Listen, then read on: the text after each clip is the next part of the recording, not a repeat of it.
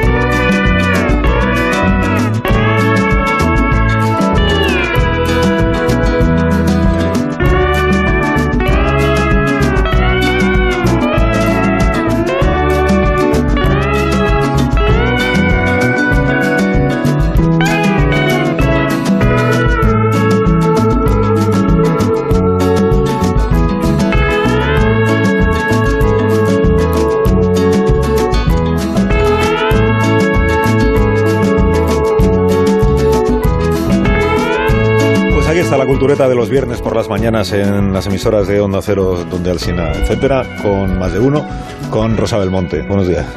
Buenos Rosa. días. ¿Qué tal? ¿Cómo Muy estás? buenos días. Bienvenida. Estoy muy bien. sí. Estás bien, me alegro muchísimo. Eh, estás siguiendo la actualidad con interés. Con mucho interés, sí. Muy bien, me alegro mucho. ¿Tienes algo que aportar sobre el conflicto? No, ayer me dijo alguien en Twitter, esto ya parece Isabel Yungañán de Murcia. Claro, es que ahí, lo- lo- por ejemplo, los murcianos os sentís de alguna manera agredidos cuando se hacen bromas sobre Teodoro. No, yo y- sí, si hacen bromas sobre Teodoro no me siento agredida. Vale, vale, o sea, por saberlo. Yo participo de ellas. Por si no, acaso. no. Por si acaso. Hola, Nacho Vigalando, ¿cómo estás? Buenos ¿Qué días. tal? Buenos días. Bienvenido. ¿Estás bien? Eh, te- no, No, no, no, no, no, no, no, no, no, no, no, no. No, no pasa nada. A mí me, gusta decir que me equivoco mucho, pero no miento nunca. Y no, no estoy bien. Bien, pues no pasa nada. Hola, Rubén Amón, buenos días. Es que, es que no tenía otro margen tampoco. ¿eh? Escrutado cómo está y observando su comportamiento anómalo. eh, si dice que está bien, es que tengo que intervenir. dice intervenir, dice movilizarme, claro, no. Sí, Guillermo Altares, buenos días. Hola, buenos días. Bienvenido. Buenos ¿Qué días. tal? ¿Todo bien? Todo bien, siguiendo Giplático, la actualidad de no me lo puedo creer. O sea, es como. es Pues hay otra comparecencia de Ayuso dentro de un Ah. rato. o sea, Otra vez. ¿Cuándo? Las palomitas, No sé. ¿dónde están? A las 12, creo, 12 y medio. Sí, sí, ha, ha de- ha debido bajar la, la- la, visión de Netflix y diferentes aplicaciones. Vamos, ha ido a caer en, en- en picado. Es que Pero no- yo he hecho ya de menos que, pueda aparezcan competir. ya personajes nuevos, por ejemplo, ya que, se- que veamos al hermano, ¿no? Sí, Sí, sí. comparecer en, en compañía del empresario para, sí. pues, para ir ya incorporando personajes a la, a la trama. Hola, Sergio, ¿cómo estás? Hola, ¿qué tal? Muy buenas. ¿Qué tal? ¿Bien? Muy bien, muy bien, bien, sí. muy También deseando que aparezcan personajes nuevos. Y tan preocupado por el PP como por el estado de Nacho Vigalondo. Ya, no, es, no es para menos. Las dos, dos grandes preocupaciones de hoy. No es para menos. Que por cierto, eh, vi el primer capítulo de esa serie que dijiste tú. ¿Cuál? ¿La de la, La de la, de la la señora que bebía vino? Sí, la, La, la que se pone las copas de vino hasta el borde. Y es espantosa. Sí, sí, sí. Muy mala. Ah, Pero porque mala. no tenéis, porque no tenéis es de, ni humor. es de broma. Es o de sea, broma, es todo de broma. Ah, es de risa. Claro. No tiene gracia. pues es- Pero ¿cómo se llama la serie? Te digo igual. No, no, el- soy no soy lo incapaz de recuerda, repetirlo, No lo es puedes imposible. recordar. La Es mujer la- de la ventana en la casa en de la al casa lado de del pueblo de atrás. O se sea, que que- el propio chiste ya es el, el propio Es una título. señora que está en su casa todo el día mirando por la ventana y bebiendo vino. Pero Y- y- Porque, le ha pasado una ras, tragedia con, que la, luego con la copa al ras. Bueno, es verdad, porque le ha pasado una Le ha tragedia. pasado una tragedia que- que... que en realidad es un cachondeo, claro, porque o sea, se le ha muerto un hijo, pero porque eh, su porque su padre, al, al del que está divorciado, le ha FBI. llevado le ha llevado al niño al día de lleva a tu hijo al, al trabajo y el padre es una, una analista del FBI que trabaja con asesinos en serie. Entonces dejan al niño con un asesino en serie y el asesino en serie se lo carga. Está el padre Un, un- un guion, un se lo, tan- se muy- lo muy carga, maravilloso. Se lo come. que- se lo come, se lo come, es verdad, es el el caníbal. niño. Es el caníbal. Una serie con chiste en el título. O sea, ¿Hay alguna película o serie con chiste en el título que os haya gustado alguna El vez en la robot de la jojoya. Nunca. Eh, el- Yo entrevisté una vez a un, a un caníbal. Ah, sí, a un a japonés que se comió una holandesa. Ikawa se llamaba en, en Francia. Y, y decía. Ikawa, ¿Conociste al caníbal? Sí, que estuve con él, guardando las distancias. Entonces decía, es que tendrás que entenderme que la antropofagia es un límite a las relaciones sociales, decía. Una- yo- me- me- me- Muy de acuerdo estoy, señor Oigawa. Eh, eh, Si no le importa, Me, me- me- me acuerdo de una lejanísima última página del, del, del país, que era una entrevista con un caníbal de Papúa Nueva Guinea que se había quitado de una tribu de estas que tenía algo. Y entonces de, eh, el titular era la, la, la- la carne, la carne humana sabe a pollo. Entonces era, entonces, toda la entrevista era el, el tío contando que, bueno, ya no me puedo comer a la gente, pero como lo echo de menos, es que estábamos... Era, era- era la época en la que en la contraportada quedaban a comer y ponían el menú de No, lo que no, no, comido. no, no. Y Era el precio, y el precio. Y el precio ponía así también, que a veces era una cutrez. un Dice, hemos los- quedado en, en el Pans and Company del aeropuerto. eh, 3, Muy 4 re- euros. Los casos de antropofagia en Papúa Nueva Guinea son muy recientes y creo que todavía existen, Sí. de hecho. Pero como un hábito social, no, no hay que observarlo. Como cortesía. No, no es que In- incluso asesinen, incluso ¿no? como un gesto de cariño. No es que de aprecio. asesinen, no, Sí, no asesinan para comértelos, No. no, es que han muerto y han muerto. Se lo comen, ¿Se lo sí, comen? sí. No, Co- se llama como la cadena trófica. Sí. Lo veo bien. Si no haces daño a nadie, yo lo veo bien. Como, Como se en los cuando pusieron el carpacho así en el, en el avión para que se... Oye, hay una serie de caníbales ahora también. ¿También? La de- Humana es exquisita o sabe a el- pollo. Es que esas dos circunstancias se unen en la frase y nunca lo he entendido muy bien. O sea, echar, de menos, echar de menos algo que sabe a pollo me parece sabe a eh, pollo no puede ser extravagancia, claro. Yo me favor. comería los sesos de Ray Liotta. Como si hizo el mismo. Claro. Pero ¿cómo Bueno, se llama Rosa la serie esta de Es caníbales? que no me, eh, no me Caníbal. de chicas de una de unas chicas de un equipo de fútbol femenino Ah, sí. que es que como viven pero con una con equipo de fútbol femenino en Como viven, Unidos. pero sin accidente, ¿no? Pero o sea, que sí, vas con accidente, a... no, con accidente, Cristina. pero empiezan a comer antes de lo que viven. No La de acuerdo. Cristina Ricci es esa. Sí, esa. ¿Y se comen a sí mismas? Sí, se comen a sí mismas. Pero Sí. ¿Cómo, no cómo, contéis, cómo? la- pero no Momento, de canibalismo, que entonces se pierde Empiezan muchísimo por abajo.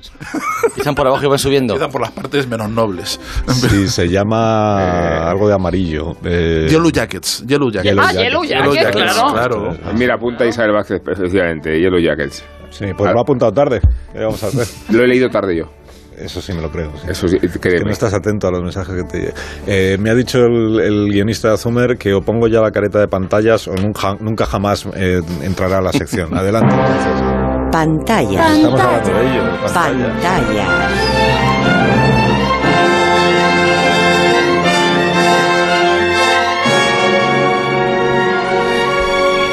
Revista de cine.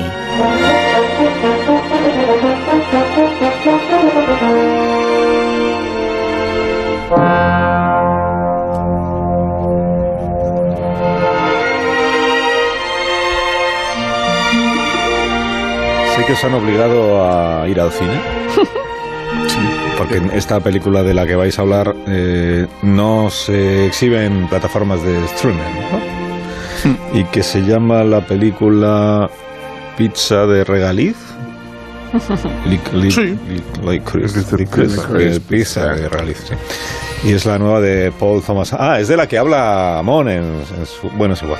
No, no, dilo, dilo. Su- en su excelente en su crónica de ahora- la- en la homilía ahora recomienda películas, dice eso de en- No, se la pierdan, no eso se la pierdan, muy bonito. Pero añado, no tiene sexo No se ni la violencia, no se la La pierdan. nueva película de Paul Thomas Anderson.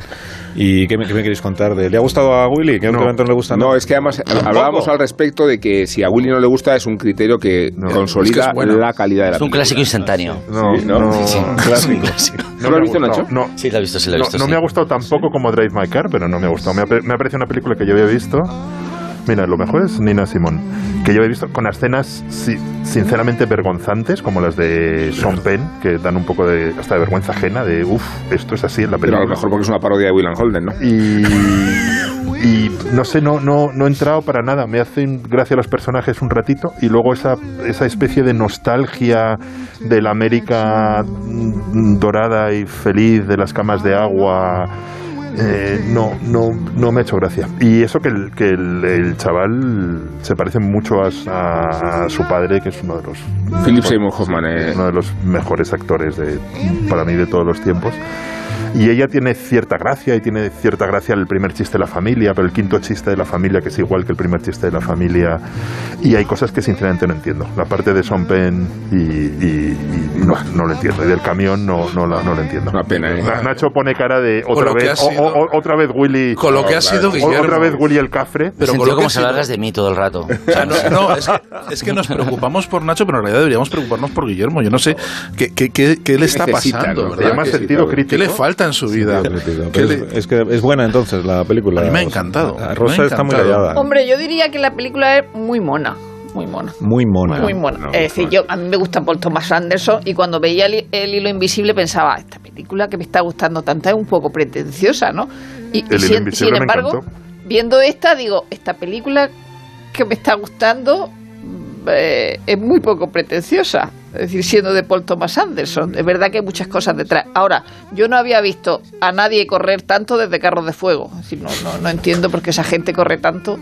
Y, pero me parece ese, ese viaje al, al Valle de San Fernando en los años 70 eh, me gusta mucho y, sobre todo a lo mejor me ha, me ha, me ha nublado la vista los, dos principales protagonistas, tanto el hijo de Philip Seymour Hoffman Cooper como Alan Haim y, toda su familia, que de verdad, de verdad su familia, decir, me parece mucho mejor los dos actores que, que la película, gustándome la película, que yo no digo que no me haya gustado, y sí en- tengo, coincido con Willy en que, en que el aunque sé que son homenajes y guiños cinéfilos todo el rato, quizá todos esos personajes como el de Sean Penn o el de Bradley Cooper a lo mejor me Waits. sobran en la película. Es decir, que me hacen gracia en el momento en que aparecen y esa cosa, esa referencia a William Holden o la referencia a Barbara Streisand eh, y, y todo eso, pero quizá esa, esa, esa parte me, me, me ha gustado menos. Pero bueno, creo que eh, he dicho Mona y Oti en su crítica dijo que era la película más simpática del año. Es decir, Estoy en esa.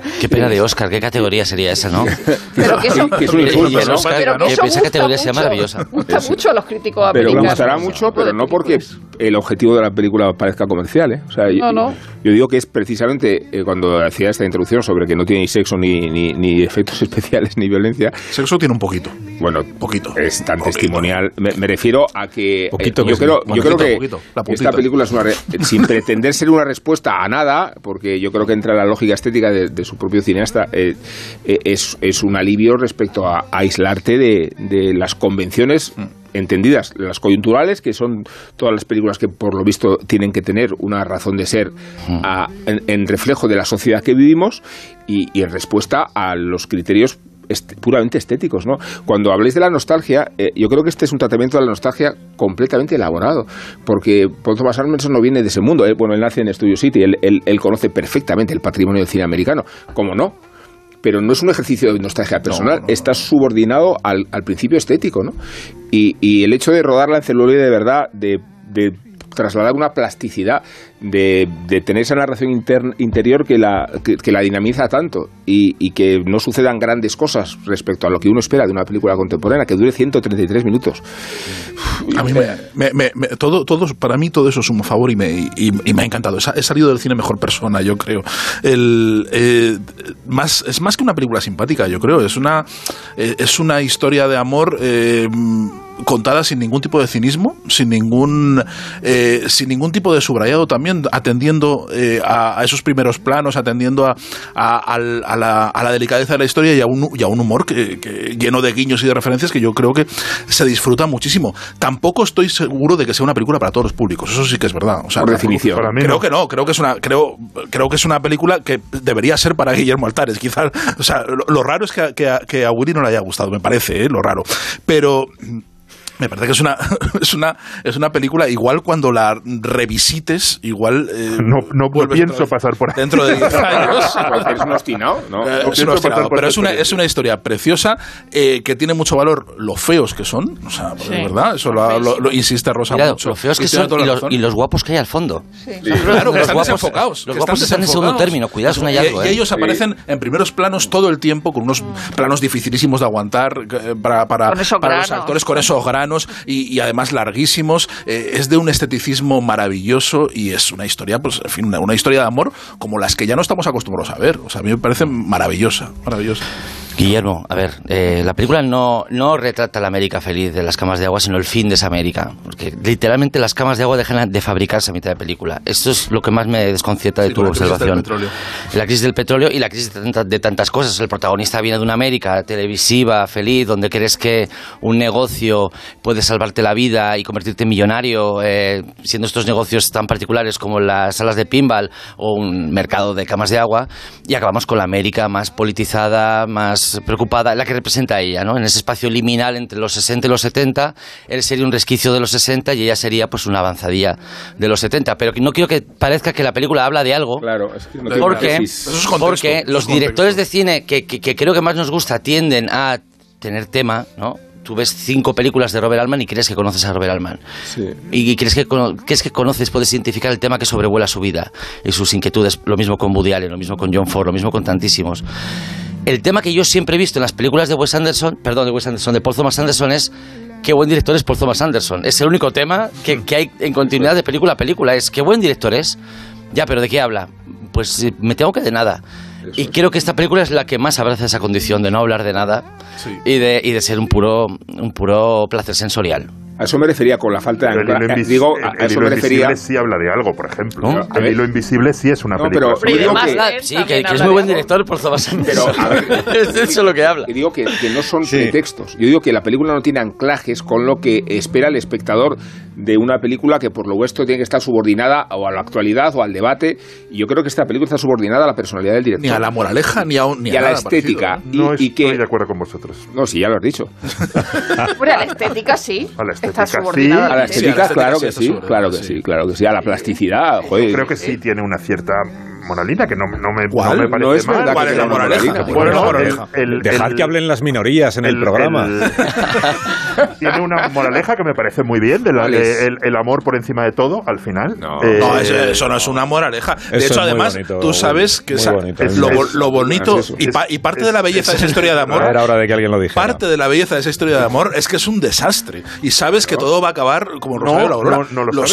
sa- Eh, hombre, por supuestísimo. no lo sabes. Por su- no, yo no, claro yo no lo sí. sé. Yo la veo. Pero es no- que- no Sí, lo y, si, y si- y si esa- No. y si eso fuera una novela como Lolita de Nabokov, ah, tendría un epílogo Voy a parar a 20 Sergio, años después. que ya está en el epílogo. O sea, esto Ya. no es un Que no, no estoy esto contando es- que no hay spoiler. No, puede hacer- no se puede hacer spoiler. Esto ya es No, el es- spoiler. No se momento trata de del hacer- epílogo. A, a 20 minutos de acabar la película hay un momento donde ella se da cuenta de que está tonteando con niños y con, y con maduros Sí, irresponsables. claro. Hay un momento en que ella parece ser consciente de sí misma De y, de, es y de la y de la pérdida constante que implica llevar con esta gente. Si la película acabara justo ahí, entendería la moralina. Es decir, mira, por favor, madura y aléjate de esta gente. Pero la película, desgraciadamente para la protagonista, dura 20 minutos más donde ella vuelve a caer en el mismo Claro, pozo claro, del que claro. estaba Es que- nadando. Pero sa- Claro, sa- la sabes que, es que el- no, no, la historia es que el la amor chica está por encima de todo. No, en No, absoluto. es La, que la chica se, se dirige al No pozo, pero de cabeza. Bueno, No de está por cabeza. encima de la publicidad. Hoy la amor habrían no detenido por como Mary Kay. Totalmente. Rosa tampoco está eso en el espíritu de la película. O sea, la película no te, no te sus voces. Nada, nada, nada. Y la entra en primer plano. con un adolescente. en primer plano las cuñas comerciales.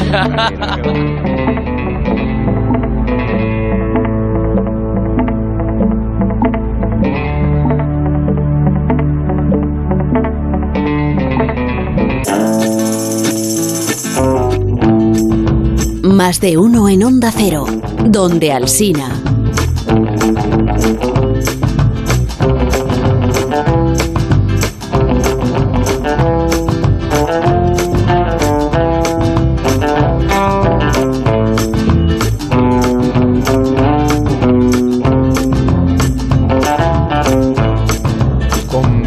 Inmejorable criterio, vista la situación, el, el guionista Zumer, responsable de este programa, ha, ha decidido que hoy tenemos que hablar de, de intriga y de, y de misterios. Bien traído. Y de, bien traído, ¿verdad? Sí, sí. Y, y de, y de novelas, ¿eh? de novelas también, sí. De una novela de misterio que se podría titular ¿Quién demonios inventó la novela policíaca? El protagonista de esta novela, el detective, es el, el escritor francés Pierre Lemaitre y su misión, como habéis adivinado ya, es averiguar quién inventó la novela policíaca. Y dice el autor, para empezar, que si pensamos en novela policíaca, el primer nombre que nos viene a la cabeza es el de Agatha Christie, autora de eh, Diez Negritos, que no se llamaba así, ¿no? No me acuerdo. O Asesinato en el Orient Express. Pero dice que ella no inventó la novela policíaca, que aquí hay precedentes ahí. Por ejemplo, la primera novela del ladrón Arsenio Lupin. O, por ejemplo, el famoso relato El misterio del cuarto amarillo de Gaston Leroux. Como veis, el detective este Lemaitre me ha puesto muchos nombres en francés sabiendo que yo no hablo ni pronuncio. No, pero vas bien, vas bien. Muchísimas gracias, Ser- Serge. Ahí ya no. Así que no tarda en acordarse Cheikh Dumoulin. el amigo Pedro. no tarda en acordarse de Sherlock Holmes, ¿ves? Está así porque este no es francés. Su primera novela se llama Estudio en Escarlata y es anterior a todo lo mencionado hasta ahora, aunque ahora empieza a recordar clásicos. Hay una referencia todavía más antigua, que es Los crímenes de la calle Morgue de Edgar Allan Poe. Un libro de mitad del siglo XIX en el que ya están todos los elementos de una novela de misterio, que son, atención, el crimen, la policía, las pistas, la intriga y la resolución del caso. Pero como os dije al principio, este escritor o detective Lemaitre era alguien muy leído y exhaustivo, así que él empieza a pensar, ¿y si en realidad la novela policíaca empezó en algún lugar más insospechado? Por ejemplo, en Crimen y Castigo de Dostoyevsky en Balzac, que tiene dos historias también muy criminales. Por ejemplo, Un asunto tenebroso. Y aquí es cuando la investigación empieza a volverse realmente confusa, porque localiza también rasgos de libro de misterio en algunas obras de Alejandro Dumas, o de Voltaire, o de Shakespeare. O algo peor piensa el pobre detective, cuyo sueldo no justifica tanto trabajo, ha puesto aquí Zumber como una especie de reivindicación del suyo. Dice, descubre que hay estudiosos que señalan como origen de este género Edipo Rey de Sófocles. De hecho, dice la llamada serie negra de la prestigiosa editorial francesa Gallimard, ¿sí? Gallimard. Gracias. Incluía antiguamente esta obra de la antigua Grecia, una obra que tiene 2.300 años de distancia eh, sobre Agatha Christie. ¿no? Así que en vista de todo eso, el sabueso solo puede darse por vencido y escribir un predicto de padre paternidad incierta. ¿no? O sea que no se sabe quién es entonces el padre o la madre de la novela policíaca. Así que lo llevamos ahora a vuestro terreno cultureta y si como sostenéis siempre eh, todo es un western, este es uno de los clásicos, de, todo es un western, podríamos decir también quizá, Willy, que todo es una novela policíaca. Sí, Todo. en eso, en eso también incluye a Balzac, incluso a E.T. Hoffman. No sé si todo es una novela policíaca, pero es verdad que, que desde hace unos 20 años hay una especie de mm, saturación del mercado de novela policíaca donde no siempre es fácil separar lo, lo- lo bueno de lo, de lo malo, el pastiche de la novela policíaca antigua, eh, de la novela policíaca falsa, de, aquella que es realmente buena. El, diccionario de, de Pierre Lemaitre está bastante bien, eh, da una serie de faltan nombres, es, una visión como muy francesa de la novela de la novela policíaca que empieza tiene un capítulo dedicado a la famosa serie noir de, de Gallimard, que es cuando la novela policíaca tiene un sello de calidad. Esto no son eh, publicaciones de kiosco, sino que esto es literatura seria y ahí se redescubren los, los autores clásicos como Dashiell Hammett o Raymond Chandler, que el, mundo se divide un poco entre la gente que sube en ascensor y la gente que sube caminando y la gente que le, que le gusta más Hammett o Chandler, que es algo que yo siempre me he negado a aceptar porque me gustan los, los dos. ¿no? Y, y- y tiene, o sea, tiene autores muy, muy, muy interesantes, es bastante lúcido en muchas valoraciones. Por ejemplo, en la trilogía berlinesa de Philip Kerr, que dice es un libro estupendo, pero tiene una trampa que, que hace que, que el personaje te caiga, te, te- te caiga bien. O sea, eh, y, y luego habla de, de otro autor de otro autor francés que dice que, que- que, o sea, pues, es muy fácil que el detective sea antinazi. mm, ¿Por qué no pones un detective nazi? ¿Por qué no pones un detective que te caiga mal y que sin embargo sea, sea un buen un buen detective?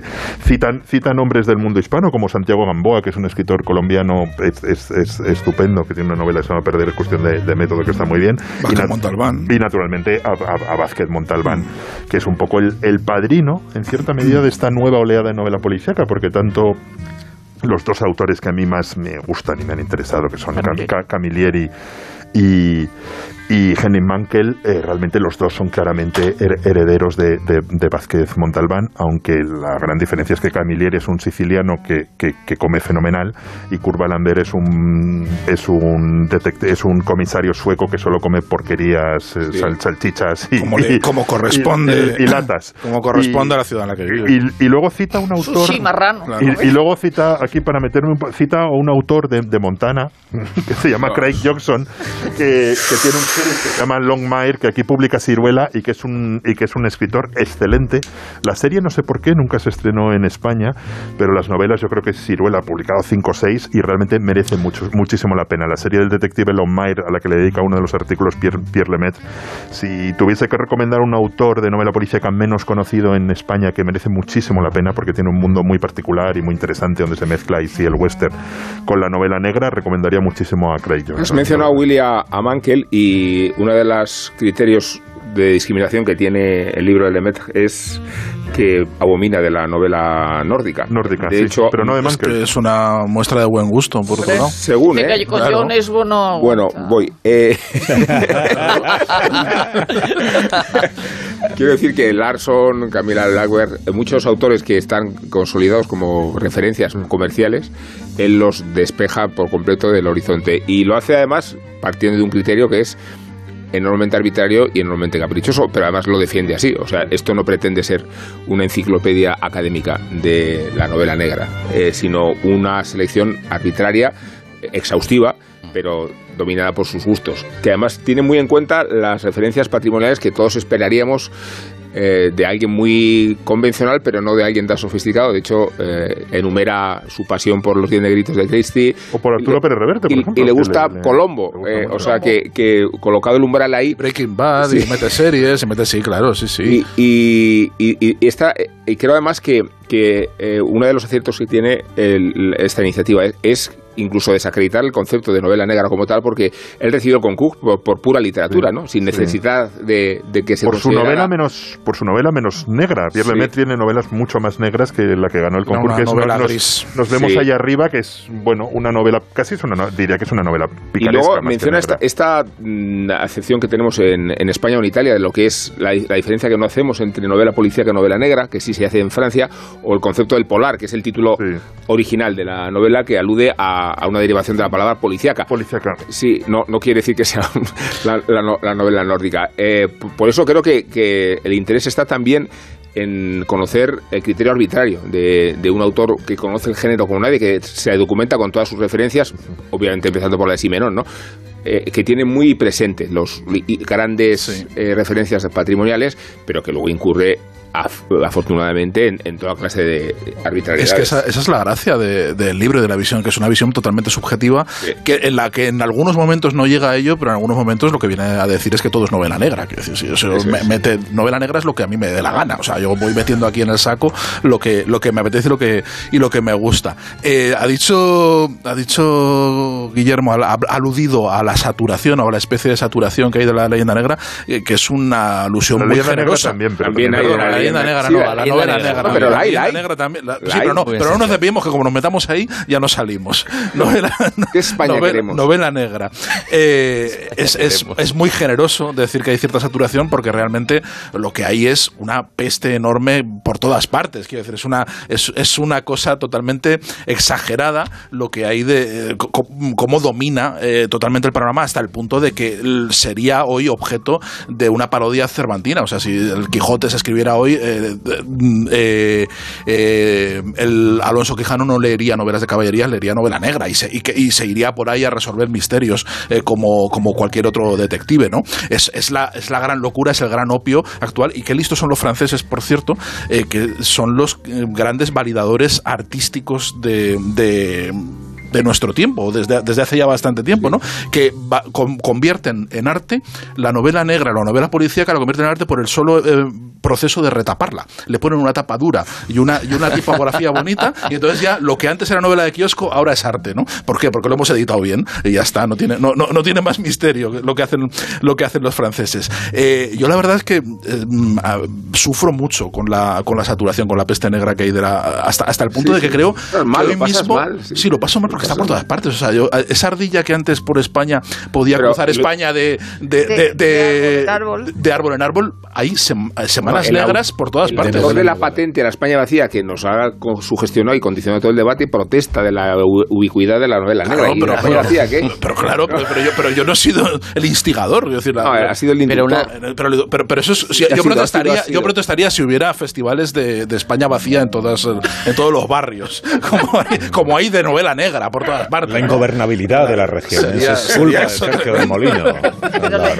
Pero El Parece cantonalismo. muy útil separar la novela negra de la novela policíaca para también definir que lo que hay ahora es saturación de novela policíaca. O sea, ese estilo de novela en el que tiene que haber i- hay saturación de ingenio. mala literatura, de una pésima Yo literatura. creo que la novela negra está en retroceso. O sea, esa novela en la que el punto de vista puede ser el del criminal y en el que necesariamente, no necesariamente se describe una- un proceso policial, sino las hendiduras y las honduras del mal eh, representado en un personaje protagonista. O sea, la novela negra que pueda haber sido representada por James Kane en el pasado, por Jim Thompson, ahora mismo yo creo que no existe. Que es la que sí que encuentro el, el origen en, en Crimen Bueno, y Castigo. James Elroy, No, por ejemplo. James El- pero Elroy- James Elroy, ¿qué está haciendo ahora? Aparte de gri- gritar con una escopeta en el balcón de su casa. No, No, no, novelas, de 700 páginas Sí. escritas solo con Eso, ya casi son ya... Las novelas Pero, es, un género, es un género tan codificado, Sí. tan, tan estereotipado, que yo creo que solo se puede, solo se puede escribir como parodia. Es decir, solo, solo puedes relacionarte con tu por, odio, por ¿no? eso, por eso el libro de Lemaitre está muy bien, porque aparte de como fondo de armario, sirve para reírte de mucho. Es decir, él, él mismo eh, eh, se ríe de mucha gente, eh, es- especialmente de, de Ruth Rendell. Si espe- ha esperado que esté muerta, no sé si lo hubiera hecho con ella con ella viva, pero es decir, eh, cuando habla de Elizabeth George, dice Elizabeth George, Ruth Rendell y P. de James se odiaban, porque Elizabeth George es americana y escribe de ingleses como si fuera inglesa y la, la otra eso le molestaba, ¿no? Pero de Ruth Rendell sea, es, es verdaderamente cruel, más cruel que casado con, con Ayuso. De, ah, el caso Ruth Rendell. Para empezar, esta escritora me enerva. Es ya no, no, no, no, no, no hay manera de, que haya una ambigüedad. Dice, es una mujer que adopta poses. Ruth Bárbara Grassenmar, ba- baronesa Rendell de Baber, gracias a Tony Blair, lo que en mi caso no ayuda. Bueno, dice que escribe tal cosa y tal cosa. Dice, no le gusta no le gusta a Agatha Christie. Dice, estoy segura de que nunca se molestó en echarle un vistazo a la época en la que vivía. Y entonces se, ríe de su, de su detective. Dice, dice, dice, quería hacerlo más culto. Dice, ¿saben ustedes cómo convirtió a su pseudo Magré en alguien más fino? ¿Se rinden? Lo digo por la, gracia que tiene eh, eh, este tío en escribir. Dice, hecho mano de Marcel Proust. Dice, para ella, un señor culto es alguien que cita a Marcel Proust. Es decir, que, que el libro, independientemente de que es un diccionario y además mu- muy, muy abarcable. Y No, el libro está muy bien, ¿eh? Muy, bien, muy bien. Y luego lo que ha dicho eh, eh, Rubén, cita a Colombo, también cita a Nero Wolf, que es Bueno, otro, y sí. otro detective de la Cosas televisión. muy divertidas, cita. ¡A los cinco! Y a Javert, que me Sí. encanta. Los, los, o sea, realmente plantea a Los Miserables como una novela negra. Y dice, y, y- y- y cita un axioma de Hitchcock de cuanto mejor es el malo, mejor es la película. Y entonces dice, claro, Ja- Javert es casi mejor que Jean Valjean. Sí, sí. Y entonces de repente Mm. convierte Es- los, una los persecución, Miserables ¿no? en una novela negra. Es una claro. persecución. Es una persecución con un misterio por resolver. sí. Sí. Qué bien. ¿Has visto? Qué disciplinados sois. No, no, es claro, te pones, Qué mansedumbre, ¿no? te pones a levantar los brazos y todos obedecemos. necesidad de decir nada, o sea que este era el, el gesto que hay que hacer para que os calléis todos a la vez. Sí, señor Alsina. Agitar los brazos. Sacar un hacha. ¿Quién, yo? Bueno. O, o vosotros. Eh, que a la vuelta eh, completamos, que me dicen que nos hemos quedado, eh, mm, se nos ha quedado algo de pantallas ¿Eh? que queríais comentar. Ah, sí. Es que el que está haciendo ahora gestos es el guionista. ¿Me has señalado a mí? Gestos muy extraños. Como si estuviera bailando flamenco. Sí. Sí, pero... Ex sevillano. Y además es muy delgado, no, es- no es de Sí. Utrera, pero casi. Sí, tiene pinta de palmero, ¿no? Sí, sí, En sí. el mejor Sí. sentido, No, Zumer, ¿eh? sí, lo- eh, Por ya, lo puedo decir. No, ¿o porque estoy en estado de shock ahora mismo. Ah. porque nunca había visto nada parecido. Ni lo de Ayuso, ni lo de Zimmer. Palmero en el mejor sentido de lo bueno, vamos. No, no quiero que...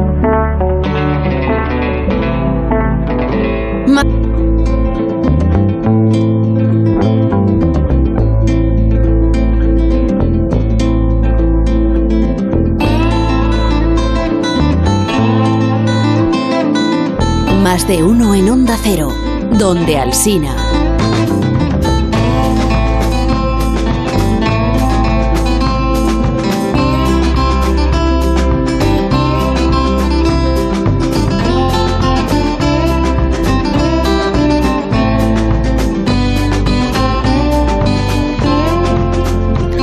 Tú, Rosa Belmonte, quien se quedó con ganas de Sí, hablar de pero- algún productor. Pero era una, es una película, un documental misterioso que en teoría estrenaron el 19 de noviembre, pero yo, yo no lo he visto por ningún lado hasta que el guionista de este programa me ha proporcionado acceso al, al documental. Yo miro la cartelera y, no- y no lo veo, en teoría se ha estrenado. Y es eh, Algo Salvaje, la historia de Bambino, de Paco Ortiz.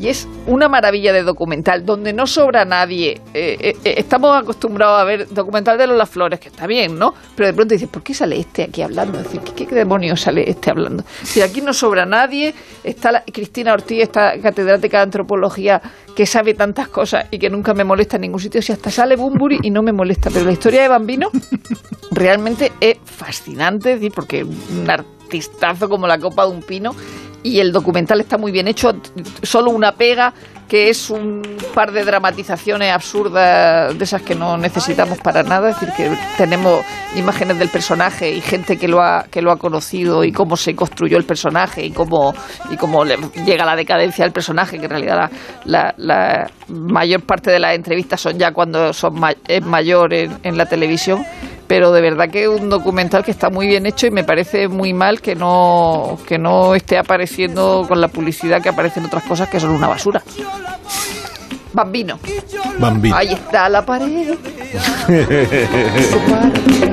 Ya lo verás mi querer. ¿Queréis aprovechar estos dos minutos que nos quedan para hacer alguna recomendación más, como si fuerais Amón? Dicen, no se pierda, no se pierda, que la película...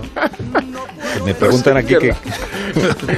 Sí, habláis de cosas, claro, me, me preguntan aquí que qué lleva a unas eh, chicas a comerse a sí mismas. Ah, Yellow La Jackets. serie esta. Yellow Jackets. Ah, pues, ¿y qué les pasa? Pues que tienen un accidente eh, en un sitio no especialmente remoto, pero por lo visto pasando un tiempo ahí aisladas y empiezan a, no, a comerse a sí mismas, pero no como la historia de Viven, sino que montan una, una, una especie de, de, de secta mm, terrorífica y de ritos brujeriles donde se van ah, haciendo al cilindro unas a otras y se van comiendo. Especialmente remotos que estaban a 20 minutos de un centro Yo comercial. creo, yo y- creo que podían haber estaban- llegado andando Sí, sí. A, a- vamos, a un aeropuerto, podían haber llegado sin ningún problema, pero la ficción dice que no, que están aisladas. Entonces, es así. Que tú discrepas de- del guionista. No lo veo verosímil, no lo veo verosímil. No, yo creo que donde, donde cae el avión, yo creo que podían haberlas encontrado antes de que les entrara hambre. Ya. Entonces, Bueno, pues Pero entonces promete muchísimo la... no, es malísima. Una buena Es- novela Esa sí que es policíaca mala. A mí no me es gusta mala, mala. A mí no me el gusta que nada. la autopsia concretase que empezaron a comerse antes del accidente. No, pero la cosa, la, la- la- la- la historia está contada en dos planos, en dos planos temporales. O sea, cuenta como 20 años después del accidente que alguien está investigando qué ha pasado porque eso lo han tapado ellos. Claro, Novela negra. Y es un Y entonces- trauma que es un tiene. trauma y entonces están ahí a ver cómo pueden tapar para que no salga eh, que se ¿Es comieron comedia o va a en las- serio? Va en serio, va en serio, lo cual lo hace todo terrible.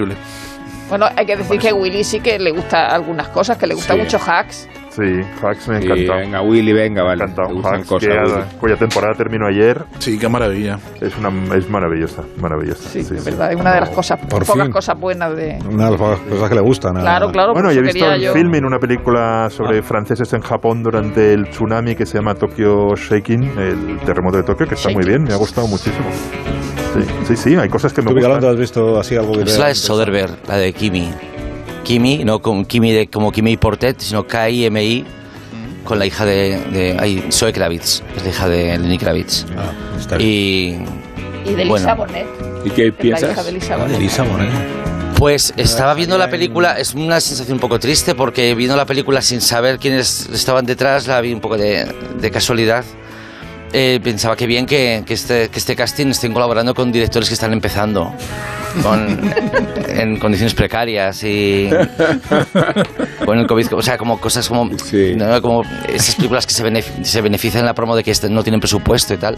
Y luego cuando vi que estabas... O algo así. Y Sí, y luego veo que está dirigida por Soderbergh y escrita por David Coeb, que también es como una firma de primera categoría, entonces yo me quedé un poco... Ya. Igual se está acabando el mundo poco a poco. Sí, están pasando cosas muy raras. Ya Están pasando cosas muy raras. Bueno, pues os vais entonces. Sí, esta noche a la una y media la cultureta larga con Amón, con Rosa. Adiós, Rosa. Adiós, Amón. espesa, Adiós, no Adiós, Nacho. Adiós, adiós. Nacho. Noticias.